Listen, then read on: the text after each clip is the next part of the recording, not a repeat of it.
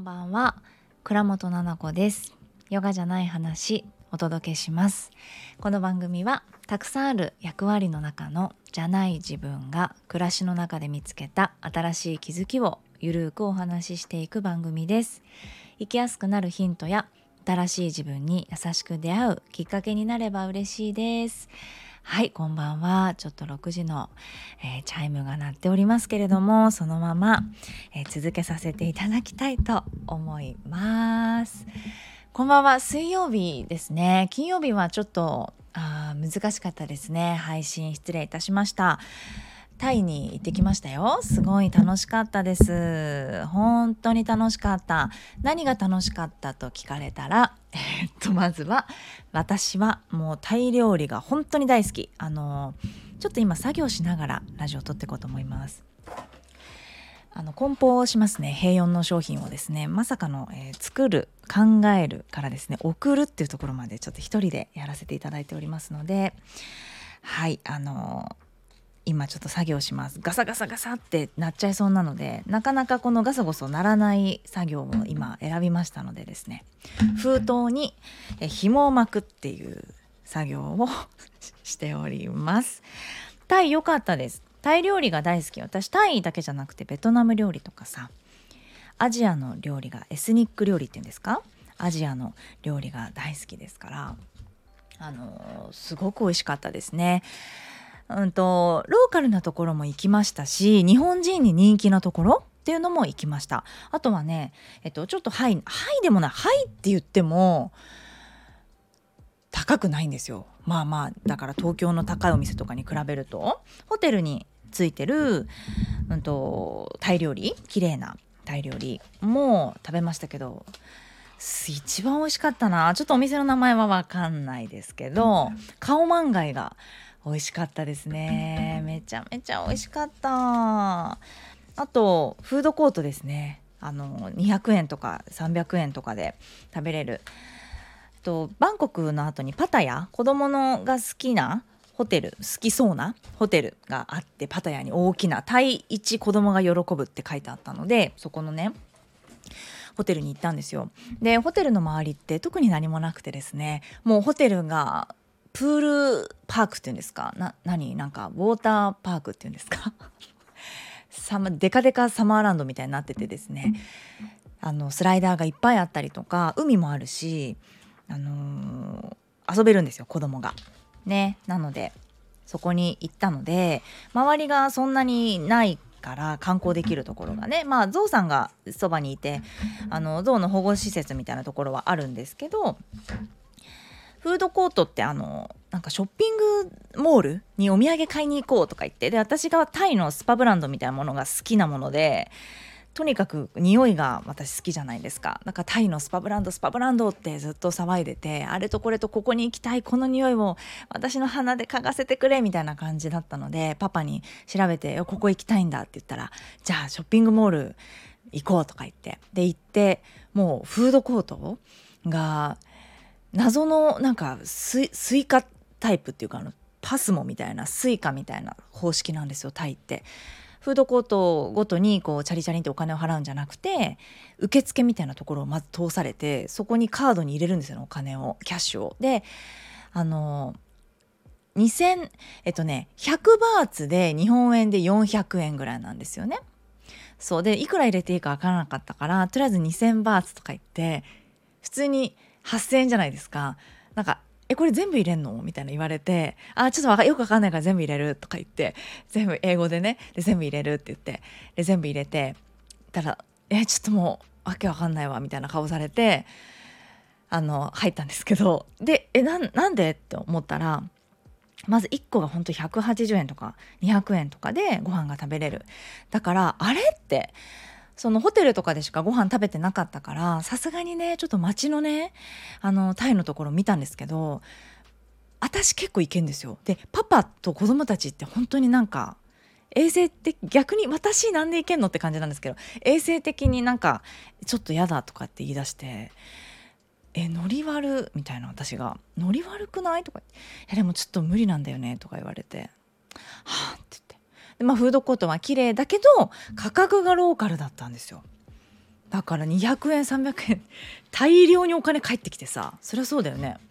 8,000円も入れちゃったんだからさ。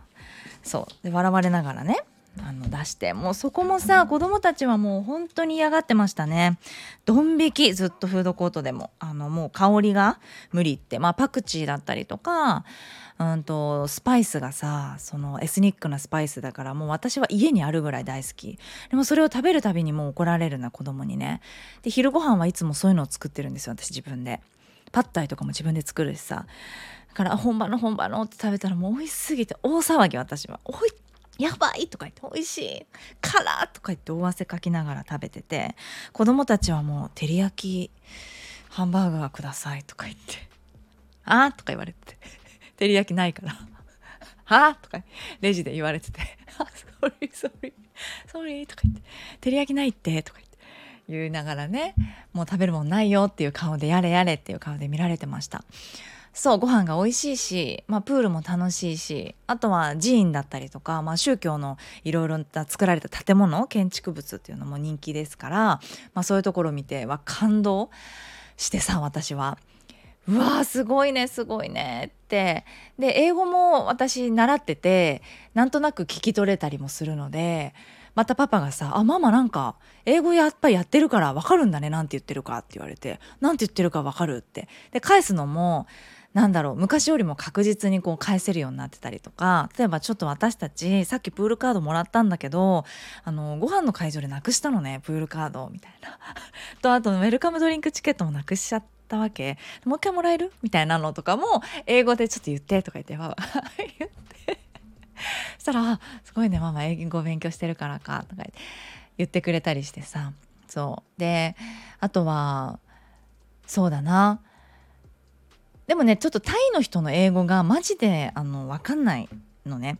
あの苦手ですよね。前のベトナムの時と一緒でお互い分かんない者同士って言ってもさ私も全然英語苦手なのでだから習ってるんだけどそんなにほら英語の勉強1日何時間ってできないから先生といつも喋ってるその英語の時間が英語の勉強の時間ぐらいだからさ本当にこうしっかり習ってる人に比べたら上達も遅いしわからない単語も文法もめちゃめちゃなわけですよ。発音先生すごいいいから発音真似して上手にできるようになってきたけどね。でもタイの人ほんとわかんない。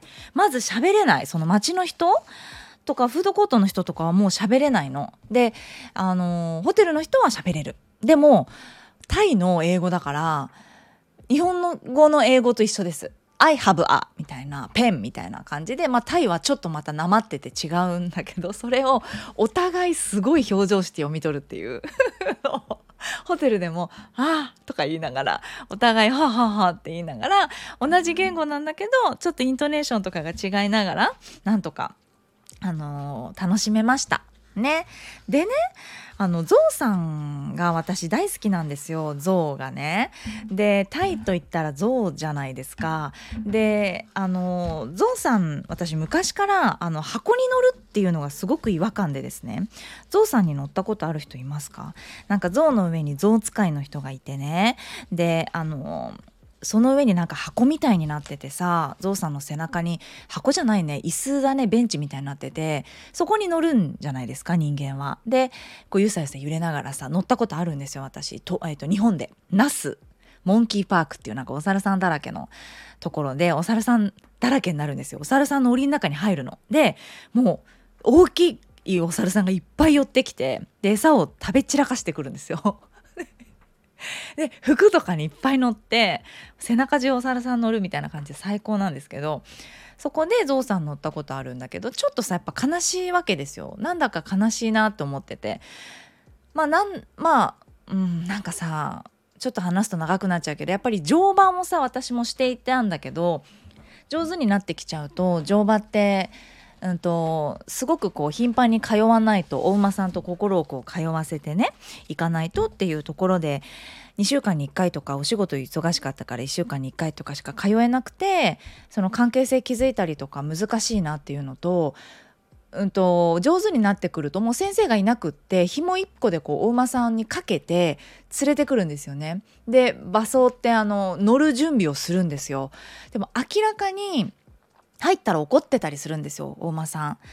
入ってほしくないのよブチギレだから馬がブーンとか言ってガーンとか言ってあのー、自分のところをガーンって来るなっていうのを言ってたりしてそうすると危なすぎて骨折とかしちゃうんで乗れないんですよね自分で一人でできないんですよ。でやり方もあたふたしてるとお馬もまたブチギレ出すのでできないんですよ。なかなか難しいなってたまに言って大間さんを可愛がるってもしかしたら私がやろうとしてること乗馬じゃないかもなってなったわけですよね。それとすごい似ててまあなんかね大間さん好きだったりこう動物好きだとやっぱ乗馬ってやらなくなるよっていうのを聞いてやっぱそうだったんだなんかもうコントロールをしたりとか上に乗ってこう心が通じてるのはあるけれども本能的にやりたくないことってあるだろうなっていう感覚だったんですよ。そのお馬さん怒ってる。で人を落としちゃう。でおばさんとかおじさんとかがバーンって落ちててそうで骨折しちゃって運ばれてくのとかなんかその落としちゃったお馬っていうのはもう全然出てこなくなって多分違う小屋に行かされちゃって出てこなかったりとか怒っのり多分嫌なことがあっただけなのになとかって思うんだけどそんなこと言ってられないめちゃめちゃ怒られたりしてるからあーってちょっと思ったりしてたんです。でねうんとなんかでゾウさんの違和感があってで私調べていったんですよ。で友達に言ってたんだけど私さゾウのさあの上の椅子が嫌なわけってゾウさんのお耳とかさに乗れないのかなってそれ無理でしょみたいな。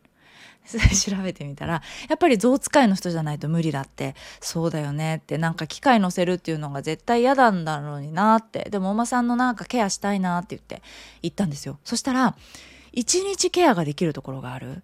1日6時間とかもっと8時間10時間とかかけて説明を聞いてあのゾウさんがを人のことをたくさん乗せて背中が平らになっちゃったゾウさんとかをみんなみんな保護してゾウさんに泥パックをしてあげたりとかゾウさんと一緒に、えっと、池に入ってブラッシングをしてあげたりとか足りない栄養のサプリメントを作ってでそれを食べさせてあげるとか餌をあげたりとかお掃除したりとかって。でゾウさんのうんちでなんかなんだっけな何かを作るんだよね。でまあドネーションだったりとかそこで寄付もできてっていうところうわ行きたすぎるって思ったら1日かかっちゃうじゃないですかそのアクティビティでちょっとハードすぎるって思うわけですよ。でもう一個の保護施設の方何個かあるんですけどもう一個の保護施設の方はお馬のライドをしてるところお馬じゃないゾウさんのライドをしてるところなんだけどまあ私はライドしないと。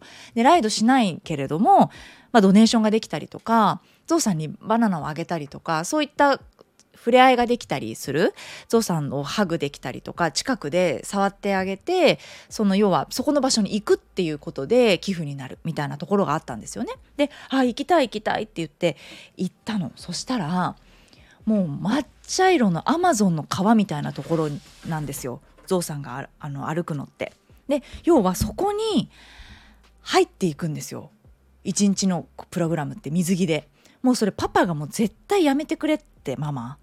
もうなんか怖すぎてやめてくれって言われて「いやもうさ」とか言って「じゃあもう私今度お友達と来るここ」って言ってそんな言うんだったら。で子供たちももうずっとそのもう一個のゾウさんの方でもやっぱり自然だから虫もいるし羊とかねいろんな動物がいるんだけど離されてたりとかとワンちゃんとかもその辺にいっぱいいるし動物が好きじゃなかったら結構きついんですよ 多分。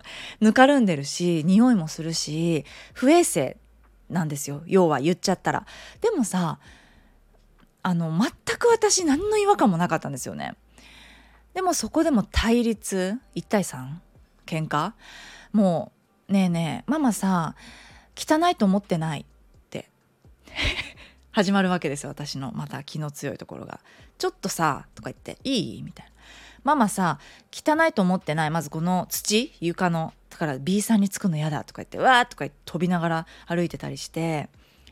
ね別にこれゾウさんも歩いてるし私たちだって人間だし全然汚くないじゃんって。でゾウさんを触りたくないってその茶色いお水に入ったのをバシャーンって出てきてあのゾウさんを触ったりとかブラッシングするっていうのも嫌だって。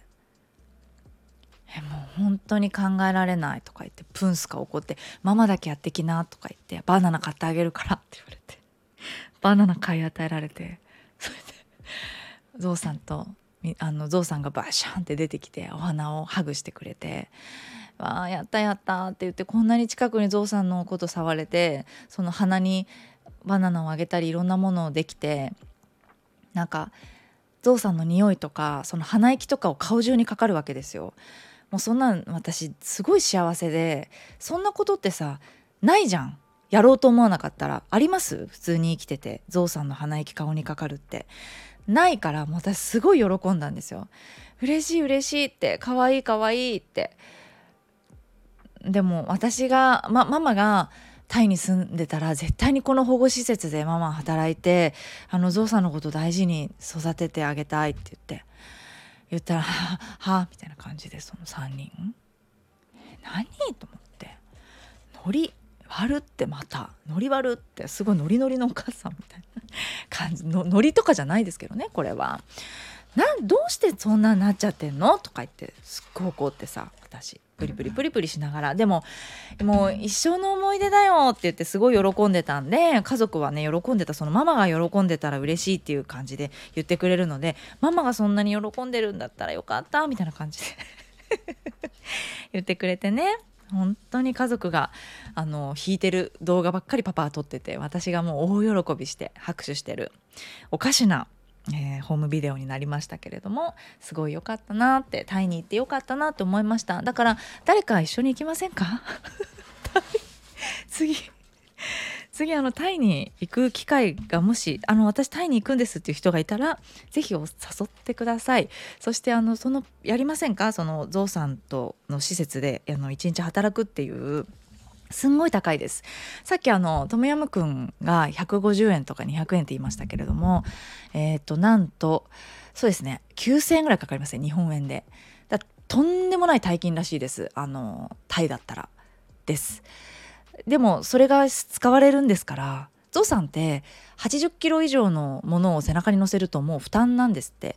で保護されたゾウさんってみんな背中が平らでですねそのお椅子があるから。ああやっぱり私がなんだか変だなと思った違和感ってそうだったんだって乗せたいと思ってないんですよね。それはそうなんですよね。乗せたいと思ってない。そうでなんかおもちくんのトレーニングであの先生リコ先生って言うんだけどリコ先生が言ってたんだけどやっぱり動物園の中とか水族館の中でライオンさんとかさあのセイウチとかあと何？セイウチじゃないなんかあ足あアシカアシカでしたっけ？とかさイルカはあれだけどシャチシャチじゃないね。なんかあの足がちっちゃいでっかいセイウチかな？とかってさ同じ行動をとってないですか？ペンギンさんとか。トラとか。ゾウさんもそうなんだけどお猿さんもだけど檻の中であっち行って足ポーンって蹴ってこっち戻ってきてみたいなさ。ねあっち行ってこっちポーンってやって戻ってきてって。同じ行動してるねって私子供に言ったの。何回もあるんですよ。でもそれって精神的な病気らしくて脳の。もうストレスが溜まりすぎちゃって病気なんですって心の。っていうか脳の。あのワンちゃんとかもゲージに入れっぱなしとかだとその行動をなんとか行動って言ってたな先生。なんとか行動。そうゲージにずっと入ってるその問題犬としてやっぱ人のこと噛んじゃったりとか飼い主さん噛んじゃったりするとゲージに入れとくしかないって言ってゲージに入れとくそういうワンちゃん専門なのでうちに来た先生って。だと同じ行動をとってるんですって。ぐるぐるぐるぐる回ってたりとかそれって動物園のあのライオンさんとかと一緒ですよって言っててチーターとかね。そうなんですかって。どう考えてもストレスですよねって。狭いし自然なところじゃないんでって。だからねその象の施設の象さんもそうだしそこに馬もねあの放し飼い 放し飼いじゃ危ないけど、まあ、れもほとんど放し飼いです。ちっちゃい柵で頑張って飛び越えようと思ったら飛び越えられちゃうようなあの柵なんです。わかるじゃないですか私。どれぐらい飛ぶかって馬が。だから飛び越えられちゃうのに全速力で走り回ってるんですよ。何匹も。群れになって。でたまにあのワンプロみたいにそのワンちゃん飼ってる人分かると思うんだけど首首同士をこうグッてハグしてこう戦うみたいなワンプロっていうのがあるんですけどそのワンワンプロですねそのお馬さん同士がブルブルンって言って喧嘩じゃないんだけどじゃれてるんですよ。そうで追いかけ回してお互いにちょっかい出してポンってやってでまたわわわって走ってそんな姿多分あんまり見たことなくって子供も。紐につながれて上に乗って歩く。もう目も下向いて尻尾も下向いてっていう子しか見たことなくって。もうすっごい元気にこんなに速いんだ馬ってって。競馬とかも見たことないからそれが良かったですね。うん、で外にいるワンちゃんも怖くないんだっていう野犬だったんですけどあの何て言うかな外で飼うという文化だったりもするのできちんとしてるんですよ。でこの中のパックリーダーはこの子だよねって言ってちょうどねそのリコ先生からいろんな動物のことを学んだばっかりだったんで子供たちに「あほらほらリーダーがあっちに行ったからみんなついてってるねリーダーが寝たから寝たんだね」とかあるんですよねこっちとこっちを守ってるんだねとか。うんなんかそんな話もできてすごいあのいい経験体験できたなっていうふうに動物に関してね思いました。そう。でおもちくんのね話をちらっとするとおもちくん実はその先生予約したのが10ヶ月前なんですよ。ですごく人気の先生で問題犬うんとねドッグビフェビフェビヘイビアっていうあの何て言うんですかね職業？ドッグトレーナーって言わないんですよね。そうあの犬の気持ちを読んでで犬がどういう心理で吠えてんだか？犬が何で噛んでんのか？な何を言ってんのかっていうのを飼い主さんに伝えてくれるんですよ。だそういうスピスピじゃなくてね分かってるんですよ犬の本能を。すごく分かっあの勉強されていてっていうことなんですけど分かっていて日本のトレーニングの中ではすごく珍しいですよね吠えたら叱るとかじゃないんですよ。なんで吠えているかって分かってますかっていうところから始まったりする。でやっぱりすごく人気で、まあ、タレントさんとかね芸能人の人のあのところ私何で見たんだっけな？保護犬か保護犬のなんかサポートしている方をフォローしていて寄付したりしてるんだけどその保護活動あのー、にやった時に出てきたんですよねそのアカウントが。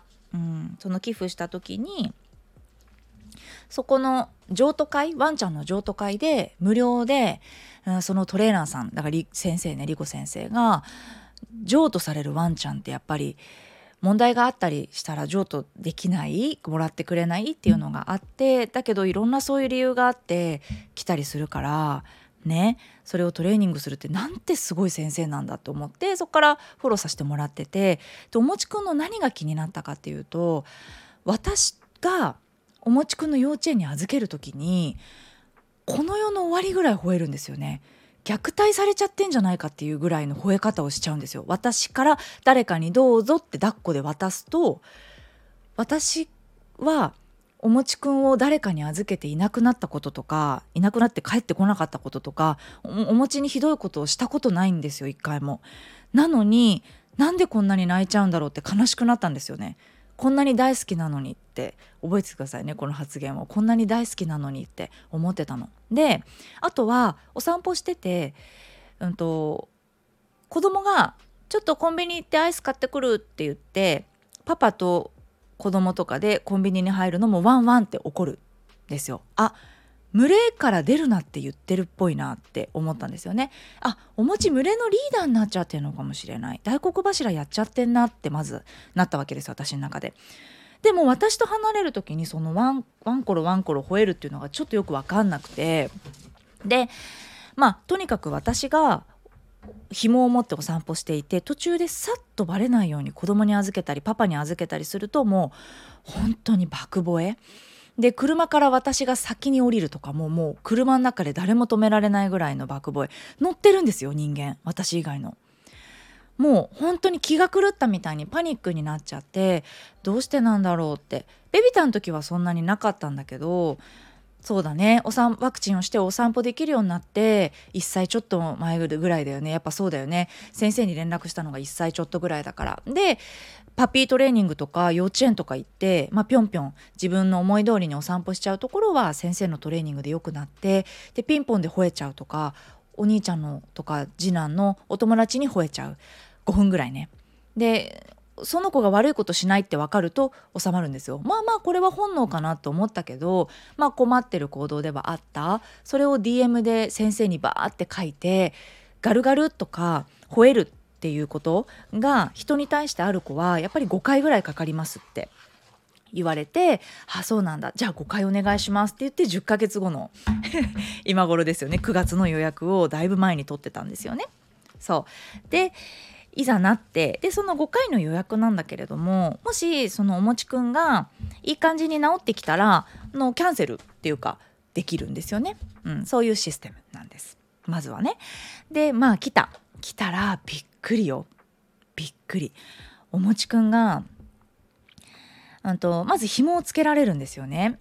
と首にいつも持ってるリードじゃなくって首輪と紐が一緒になってるようなツンツンっていう先生の指示が聞きやすいような細いね首に負担がないリードをつけて先生が持った瞬間に私が見たことないぐらい先生を噛んで吠えてうなったんですよ。ガルガルガルガルって言って噛んだんです。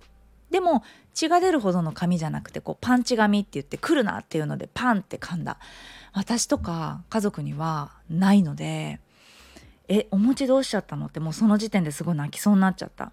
でも先生はこれねってあのママが依存してるお餅に対して執着してる？から話せママのところに戻せって言ってますって。家の端っこまで連れてかれて噛まれて先生。でもう一瞬ですよ。もう先生マジでかっこいいから一瞬であの大きな声で怒ったり一切しないんですよ先生は。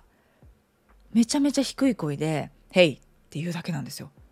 で犬に教えるようにトンってお餅に教えるんですよねそれだけでやべっていう顔してガルガル言ってますけれども先生のやり方でまあ収めてくれたんですよね。うん、でだんだんルール分かってきたでもこれってあのママのところに戻せってママを守らないとってなってるってで私とお餅の関係性を一日見てくれてその時に私がずっとお餅のこと見てる。でお餅も私のこと見てる。でもこれベビタンの時から2年間毎日そうなんですよ。片時も離れないというか、まあ、家にいることが多いんで足元にいたりとかねんねしてても、まあ、ソファーでお餅がねんねしててまずこれブブーだからね怒られた、まずソファーにあげるなとお餅を。お母さんが許さ許してないのにソファーでくつろぐなってことなんですよね。そうあと呼んでないのに膝の上乗ってくんなっていうこれもダメなんですよね。うん、要は一番お餅が偉くなってるからママのことは大好きだから言うこと聞くけどそうじゃないやつの言うことは全員聞かないんですよねお餅が。そうでそれがもう躊躇にガルガル出てて先生に「怖い怖いお餅こんなことするしちゃうんだ」ってなったの。だからママと離れないといけないまずピンポンのガルガルも全てのガルガルも声も全部ママとの関係ですって言われてその愛着がひどすぎるこれはって。でちょっとお餅も精神的に病気っていうかになってるんですよねその状態って。離れたらその愛着障害なので固着してお互いが依存し合ってて離れたらもうストレスすぎてパニックになってしまうワンちゃんが。心臓がちっちゃくってちっちゃいワンちゃんが相当ストレスです。でママのことを守んないといけない。だってママが自分と一緒にいたいと思ってるから一日中気張ってるんですって。だからママが離れないとお餅からお餅がずっと苦労するんですって言われてえってどうしようってまずなるわけですよ。でもこれ本当にメンタルの話なんですよ心の。ちょっと気づいてなかったですって言ったらそういうふうに言うお母さんが多いんですって。うん、じゃあママやってみようってほら来たじゃんって来たらダメっていうふうに言ってダメって言った後もずっとお餅のこと見てるでしょって。見ないって。ダメもう来ないでって。言ってみてって。来ないでって言って仕事してたらいいじゃないって。はいできるかなって。やらないとって。そうですねって言って。パパが僕にはやってくるんですって。言ったんです先生に。チクったの。言わないでってまず先生に。怒られてんだからそもそも2時間ぐらいもう私ずっと「先生僕にやってることですそれママが」って「やめて」って「近づかないで」って。言ってます僕にって言ったら「えー?」とか言って先生が「かわいそうパパ」とか「すいません」って。そしたらもう一人男性のトレーナーさん来てて「あでもじゃあできますよね」って。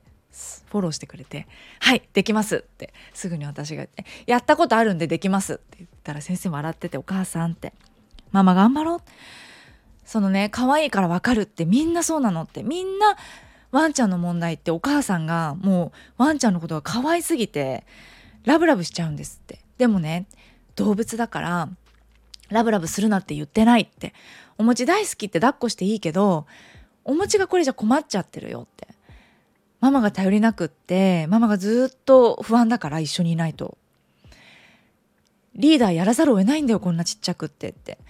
ワンちゃんっていうのはリーダーがいてねさっき言ったパックリーダーっていうのがいてパックリーダーが例えばパパだったらね安心してぐうたら寝てるんですって。犬って16時間とか寝るからお餅全然寝てないんですよそんなに。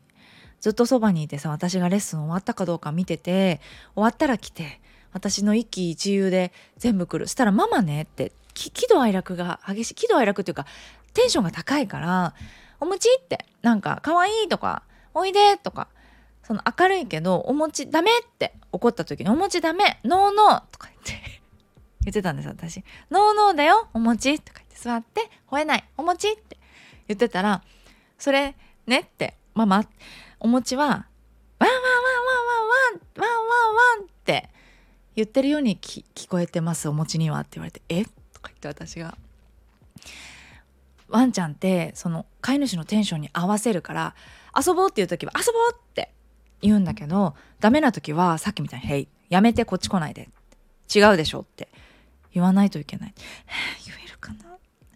怖い声お餅にちょっと出せるかどうかやってみますみたいな。やれよって ねえやれよって来てんだから先生が。なんだけどもう涙涙ですよ私は。メンタルトレーニングです本当にこればっかりは。私の何て言うかないけなかったんですよ私が。お餅を私のそういう理由にしちゃいけないんですよ。心の何て言うかなよりどころとかそれってすごいエゴじゃないですか。可愛くって可愛がりたくって買う。それってワンちゃんの日本でいうなんだろう家族に迎え入れる理由なのかもしれないですって。でもこんなに大好きなお餅が困ってるって言うんだったら頑張りますって言って頑張ったんです。でお散歩してる時も「ママ見すぎ」って「え見てます?」とか言って見てる。お餅くんのことずっと見てる。ママ公園見てないじゃん」って言うから「え私いつもお餅見てました？ずっと?」って言うから「はい。喋ってましたそれで」ってお餅とって「お散歩中に?」って言って「はい」止まったらどうすんの？って言われたから「どうしたの？お餅。なんかあった？匂いクンクンした？なんかなんかあった？お餅見つけたの？歩くの?」って言って歩いてた。最悪パターン。もう本当に怒られる。それは。あの飼い主のペースにある。あの任せなさいっていうこと。何と言おうとお前が止まろうがクンクンしようが行くんだぞっていうのをやってくださいって。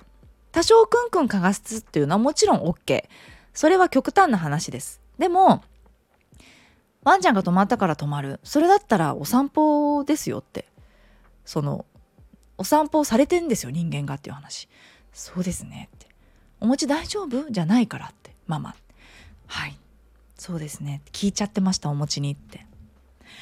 ワンワンワンワンしか聞こえてないですからお餅はって。さはいそっか。って分かりましたって言ってもう全部分かりました。ややってみますって言って。そうそうって言って褒めてくれて先生。まあまあいい感じ。こうそういうふうに言うんだよって。まあまあ凛としてるから多分できますよとか。できますかねって。できるできる凛としてるもんって言ってくれて。でなんかヨガの先生してるんですって言ってあそうなんですかって。頑張ってねって言ってまた次1週間後に来て週に1回トレーニングするんだけど1週間に1回。トレーニングしてで次に行った時にもうすごい頑張ったんですよ私1週間。でパパとも頑張ってとにかくお餅にそのダメっていう低い声で。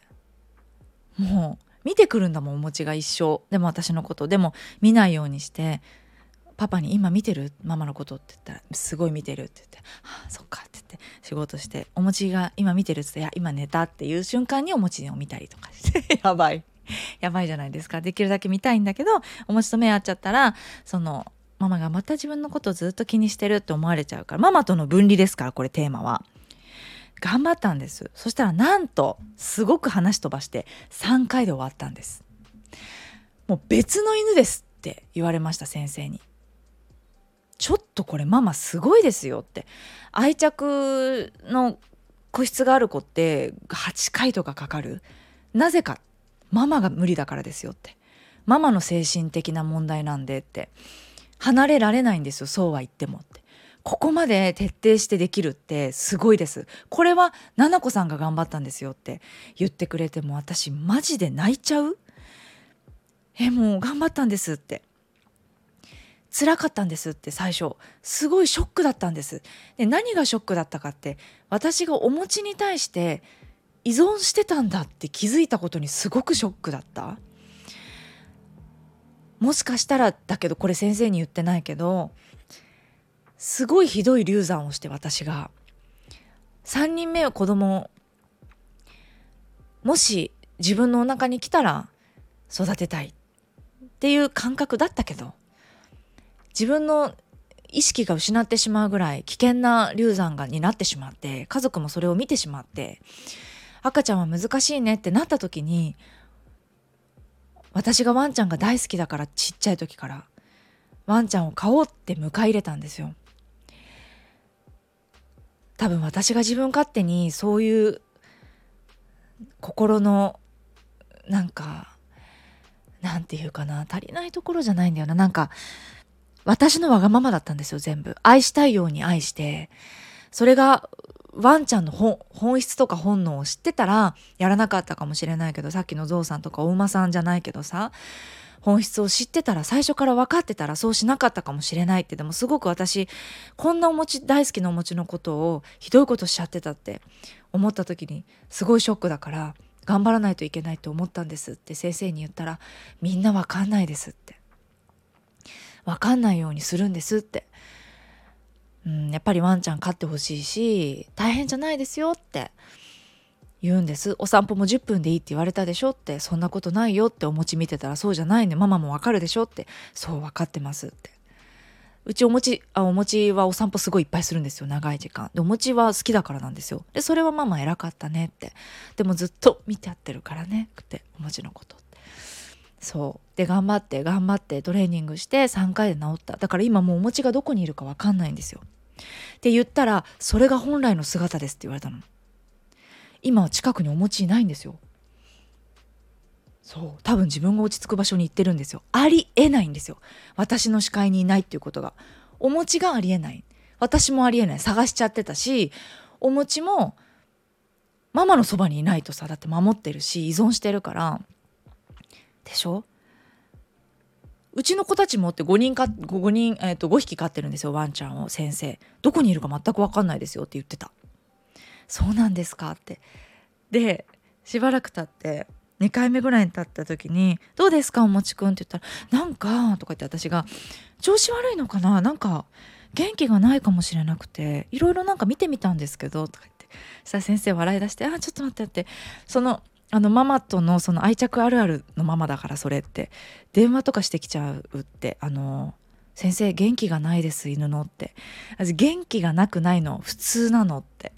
今までママの周りママママママママって四六時中来てたのが本来の犬の形になった。大丈夫だな俺ママと離れてって。ママはママで自立してるから大丈夫だな。ママの言うことこうやって聞いてればいいんだなって。褒めてもらえるし可愛がってももらえる。でもママは一人で大丈夫なんだな。でそれが普通なので病気とかじゃないです。って言われてあそうですか。なんか調子悪いかなってパパにも相談しててでパパなんて言いました？って。大丈夫でしょって言いました。そうですよね。パパも褒められまくっててうちのパパ。子供に対してもそうだけどパパっていい悪いはっきりしてるんでその無駄に褒めたりとか可愛い可愛い絶対しないんですよ。子供にもワンちゃんにも。お餅のこと可愛いけど、うんと、べったりしてないので、お散歩とかも多分お餅のこと見てないしね。パパおしっこしてるおしっこしてるみたいな時あるし、そう、それぐらいでいいんです。おい、行くぞって、犬だからなって言うんですよ。したらまさにその姿勢素晴らしいですななこさんパパとお散歩行ってくださいななこさん後ろで一人で歩いてくださいって言われてえ私一人でお散歩するんですか？とか言ってそうですでワンちゃんとあお餅とパパだけ先に歩いてちょっとでもワンとか言ったらめっちゃパパスッてって紐やって「おい!」とか言って怒るわけですよ。うるせえとか言って あうるせえって言わないでお餅って思いながら心の中でね私それ2回目それバレるわけですよ。あ言わないでかわいそうお餅って思ってません？って言われて思ってますって言ったらそれねって残しちゃってんの2割気持ちよってママできてるけどお餅ごめん本当は言いたくないけどこらとかっていうのって分かってるよって犬舐めないでっていう話すごく人のエネルギーを見れるんですってワンちゃんって。でねゾウさんってね話それるけどめっちゃスピリチュアルな生き物で人のエネルギーを見るんですって。でワンちゃんもそうでエネルギーが強い人弱い人って吠える人吠えない人っていません？ワンちゃん飼ってる人。人の出てるオーラとかエネルギーを見てるっていういう話。でだからパパ強いからすごい。従うけどママがちょっとでも「はあはあ」ってその「はあ」っていうのやめてって。分かりました。えでもそれ心100か？100思わないとダメですって。やめてこないで。仕事してんだから。って100思ってくださいって言われて。来てほしくないって思ってないって思いながら頑張ったんですよその残りの1週間。そいでお餅も劇的な変化を遂げて卒業したんです。ね泣いちゃってる人いない？もう私途中で涙こらえちゃった。もう涙ながらのトレーニングだったんですよ。なんか大好きとかその愛し方動物たくさんの動物が私大好きなの。ちっちゃい時から。いろんな動物を飼ってきてて。でちょっとどな話長いからちょっとまた次別の時に話したいんですけど。愛し方ってエゴだなって思うんです。私それよくパパに言ってんのよ。パパにしてる態度が動物的に本能ですよって言われました。やめてほしい時やめてほしいし勝手に愛さないでって言うんですよパパに。それあんたの愛し方だからって思うわけですよ。ちょっときつかったですね今の。あのそういうふうに思うわけですよ。今抱きつきたいとかずっとママの匂い嗅いでたいとかってえ普通に迷惑なんだけどあなたが「あえだって愛してるからだよ」っていうする行動でこちら嫌いになりますけど大丈夫ですかっていうようなことパパに言うわけですよね。そういうことなんだなって相手にとってどうだかってさなかなか相手の気持ちを読むとかしかもその愛してほしいやり方とかさお互いの縄張りだったりその本能っていうところまで汲み取るって難しいけど家族だからさそれは私はさパパになんでこんなに激しく言うかっていうとさなあなあにしたら終わりだからなのよ夫婦なんてすぐ別れるじゃん。てか言わないで嫌いになることってできるからでもパパそれやめてって違うんだけどってマジで勘違いすんなよっていうのをやっぱりパパと仲良くいたいから言うわけでそこですごい喧嘩をしたとしても分かんないんだったら逆にさよならなのね。で分かるから今一緒にいてるって感じのお互いが。その努力をするかしないかの二択なので本当に動物もそうですよってリコ先生もたまたまパパが2回ぐらいお休みで一緒にトレーニングしてくれてすごいありがたかったんだけどそういや人間も一緒です動物も一緒ですって言っててなんかすごい大きな勉強になったんですよね。私としてはもう結構思い出したら泣いちゃう案件。で今お餅と私がどういう状況かっていうとすごいなんだろうな心地いいです。うん、まあ私はというかそうだな。まあ困った行動というかもう少なくなってきて私から離れられるようになってきて、まあ、やっぱりまだ幼稚園で預けるっていうのはなかなかハードルが高いと先生も。ね、手から離れるっていうところがハードルが高いけどそれも少しずつ今のを続けていけば良くなっていくしパパも先生も言うんだけどお餅の顔が変わったんですよね。前までは目見開いていつも笑顔顔みたいな「はっ!」っていう顔してたんですけど今ね優しい顔になってるんですよ。お餅ってベイビーの時ね優しいお顔だったんですよ目が垂れてて。でもいつの間にか目がキュッてつり上がっていつもニコニコバッキバキの目だったんですよ。でもそうじゃないよねって先生も別人の顔してるねって別の犬の顔だねって優しくなってる落ち着いてるねって。そうだからお餅もリラックスしているしうん、私もそれを見ていてすごく心地がいいし良かったなって思いました。家族にとって私にとってすごい大変なことだったけどね。でまだまだこれからも続くんだけれども良かった。なんか自分の心になんかの弱さ私の弱さっていうところとかにも気づけたしうんそれって克服するのってすごく大変なんだなって思ったけどじゃあやめますっていうふうに言わないで頑張ってよかったなってすごい思った。うんねっていうところでしたずっと話したい話したいと思ってたんだはい、聞いてくれてありがとうございました。また次回はですね、ちょっと伸ばし伸ばしになっちゃってますが、レターについて、えー、お返事をしていきたいなと思ってます。はい、聞いていただいてありがとうございました。おやすみなさい。